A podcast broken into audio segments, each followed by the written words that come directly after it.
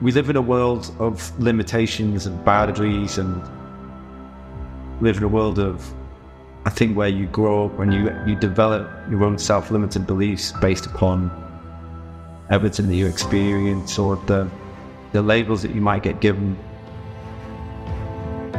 Um, and life is full of those obstacles and curveballs, but they're it, it's all down to how you look at them. You can look at them as negative things, or you can look at them as as opportunities.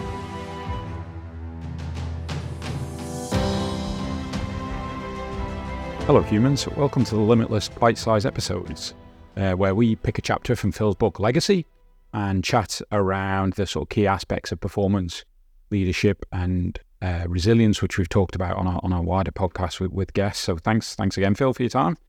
Uh, this this episode, we're going to jump into chapter seventy three. Yep. We're, going to jump around, and that's performance equation, which obviously fits quite easily into the performance aspect of the conversations we're, we're having with guests. So, let's talk initially that that chapter touch, touches on the uh, the limiting sides of, uh, or I suppose, psychology restrictions in people's heads. And I guess you've worked with athletes and Yep. and how you chip away at that. And I guess that's not just for athletes; it's for for your every, everyday non-athlete as well. Yeah, and I, and I think that, that's an I think an important place to start. The um everything that that I do with athletes is absolutely applicable to everyone. You know, you, the, you know everyone's in the in the game of performance in some way or another, it's work or you know athletes that perhaps aren't professional athletes, but they're still really serious amateurs about the sport. So. So I think that that all of the things that I do, and I say this to quite a lot of people, you know, they are absolutely broadly applicable to to every section of society, I think. Um, and the performance equation, perhaps even more so. So that so that where does that like lie in people's that that limitation?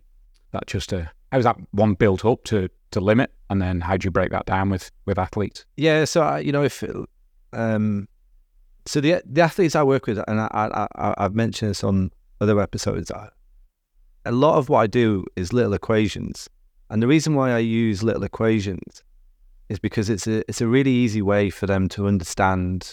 You know, if they do this times out, then they get this out the back of it. If they don't do this times out, then that's what will happen. So it's it's it's it's it's a simplistic, but not to say that simple, but it's a simplistic concept of being able to understand different things and different concepts that are condensed down, but into kind of small equations.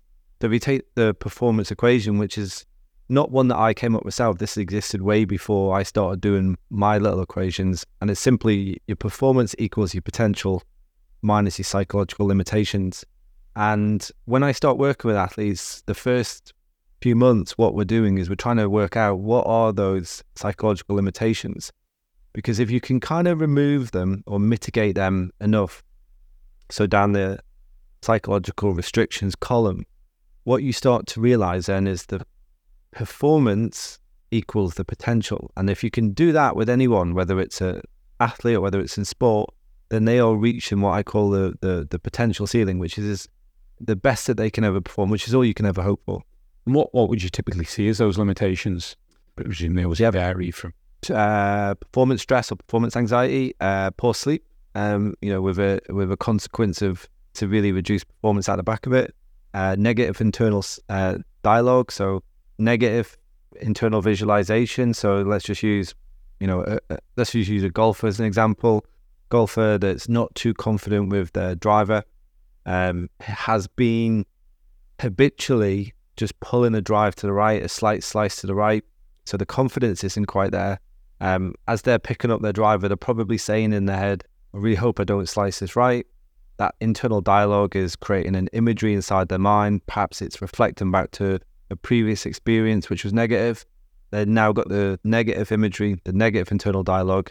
They put the tee down, they don't feel good, they don't feel confident, and they pull it to the right. So so it's it's about finding what all of these things are um, and then just working on them one at a time um, and creating good habits that start on the practice ground, start on you know on the driving range, and then working on the good habits, reducing those psychological limitations, and then once you start to get them down, the confidence starts to rise, the potential then starts to equal the performance. So let's let's apply that to non-sports environment. Yep. I guess it could be your work. I guess it could just Yep. be your home life with your partner. Yep. Those types of things. Exactly. You know, let, I mean, we'll use work. So giving a presentation. Uh, a lot of a lot of corporate clients I work with, that you know, giving a, a big presentation is probably the most terrifying thing for many of them. You know, they've risen through a business because of their ability to do a job, and then you get to a certain level in the business, and then suddenly you get an asked to go and present to 200 people, uh, and that's not what they've. That's not the reason why they've arrived where they've arrived. So they get given this presentation, and immediately all of those psychological limitations might come into play. Their sleep might be affected. They obviously, for the first time, experience some performance anxiety.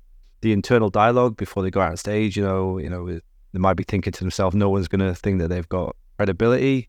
They might be thinking about all the things that could go wrong. So they're getting that real negative imagery. So already their stress response is in.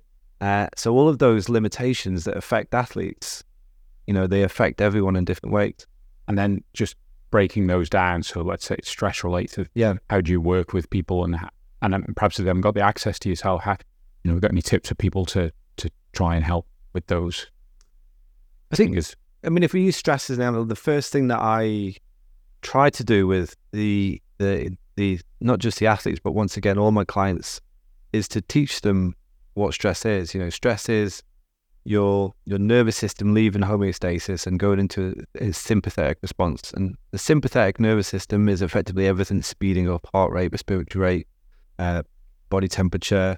Uh, blood is taken away from the digestive system. It's kind of forced out of the limbs, and that's why you see if we use the presentation as an example, you often see someone in the old Elvis leg where the butt is tapping and they they can't sit still. And the reason for that is that the the body is flooding with testosterone, a bit of adrenaline, uh, cortisol, um, and what the nervous system is asking them to do is run away. It's do the flight response, hence the tap and foot. And obviously, they can't do that. They need to go and give the presentation.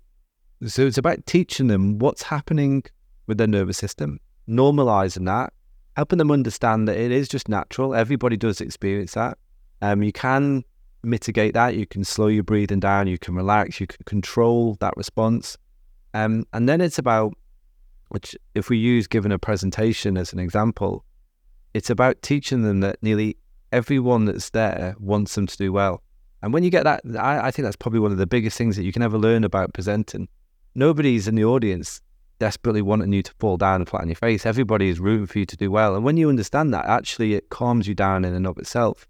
Um, so it's about addressing all these little things, put them all together, um, and then and then being able to perform on the day. Um, but sh- stress is the biggest of all of those factors, I would suggest. Yeah, so rationalising, I guess. getting People to rationalise it in the head.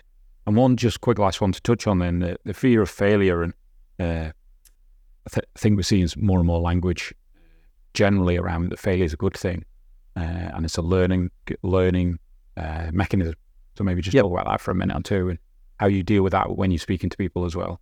Yeah, and so a number of things. So, um, we we're not we're not good with failures as adults. You know, we're great with failure as kids. You know, the younger a child, the more comfortable they are failing at things. You know, think about there's no child that's abandoned the task of learning how to walk. No matter how many times they fall over, they just keep getting back up, giving it another go, even if they hurt themselves. But what happens? You know, combination of lots of things: school, you know, uh, upbringing, um, uh, our parents trying to protect us, perhaps, and we, we develop all of these kind of limiting beliefs, and and then we start to fear failing. We start to see it as a really negative thing. Um, when I used to I used to work at a place called Battleback at Lilleshall, which is a, a an amazing place, um, funded by uh, the Royal British Legion. It's it has coaches which are um, with Leeds Beckett University, so they're they're assigned to Battleback. I, I used to work there as a coach. It's one of the you know the best years that I've ever had. Now, one of the things that that we used to do with the Battlebackers is we used to talk about failure, and just to kind of contextualize this, the programs that we ran at Battleback were things like WIS, which is sorry, we ran them for what we would call WIS. So that's Wounded, and Sick Service, and then we would run these MAC programs, MAC One and MAC Two, multi-activity course. We go climbing. We might go play golf. We might uh, do some kayaking in the swimming pool, sit down volleyball, wheelchair basketball. Um, and for a lot of the guys that come through there, they, you know, some of them have, you know, experienced uh, trauma from from Afghanistan and Iraq, so they might have developed PTSD. Um, some might have, you know, had a, uh, uh, you know, been involved in an ID explosion and potentially even, you know, lost limbs. Or there might be other people that, you know, have experienced life changing illness like cancer or had a heart attack. So a real broad range of, uh, of people coming through that. And one of the things we used to talk about a lot is is is consider fail first attempt in learning. So instead of kind of failing and then abandoning and then considering that a, a defeat, you kind of fail, but you you know you fail forwards and then you go well you know this is a if we if we use climbing as an example. So someone is perhaps uh, they've lost you know a couple of legs in Afghanistan and they're trying to learn to climb in in a completely different way. And they might have been a really good climber before that, but now they've got to learn in a whole new way how to do it. And it'd be frustrating, obviously, you know, because what they could do before, perhaps they can no longer do it in the same way. And it's just about imparting that idea that, you know, you, you just got to keep failing forwards um, and can just consider it a learning experience, apply the learning, and then just go inch at a time. Um, and then, you know, use climbing as an example. You often see these guys at the end of the day, they're climbing up really difficult climbs and getting that huge sense of, uh, you know, of, of joy, of, of, of achievement. Had they abandoned, then they wouldn't have been able to have that. Okay, well, thanks for joining us again. Uh, I hope the uh, listeners found this a helpful episode. So that was chapter 73 of the performance uh, equation of uh, book Legacy. Thank you, everyone. Perfect.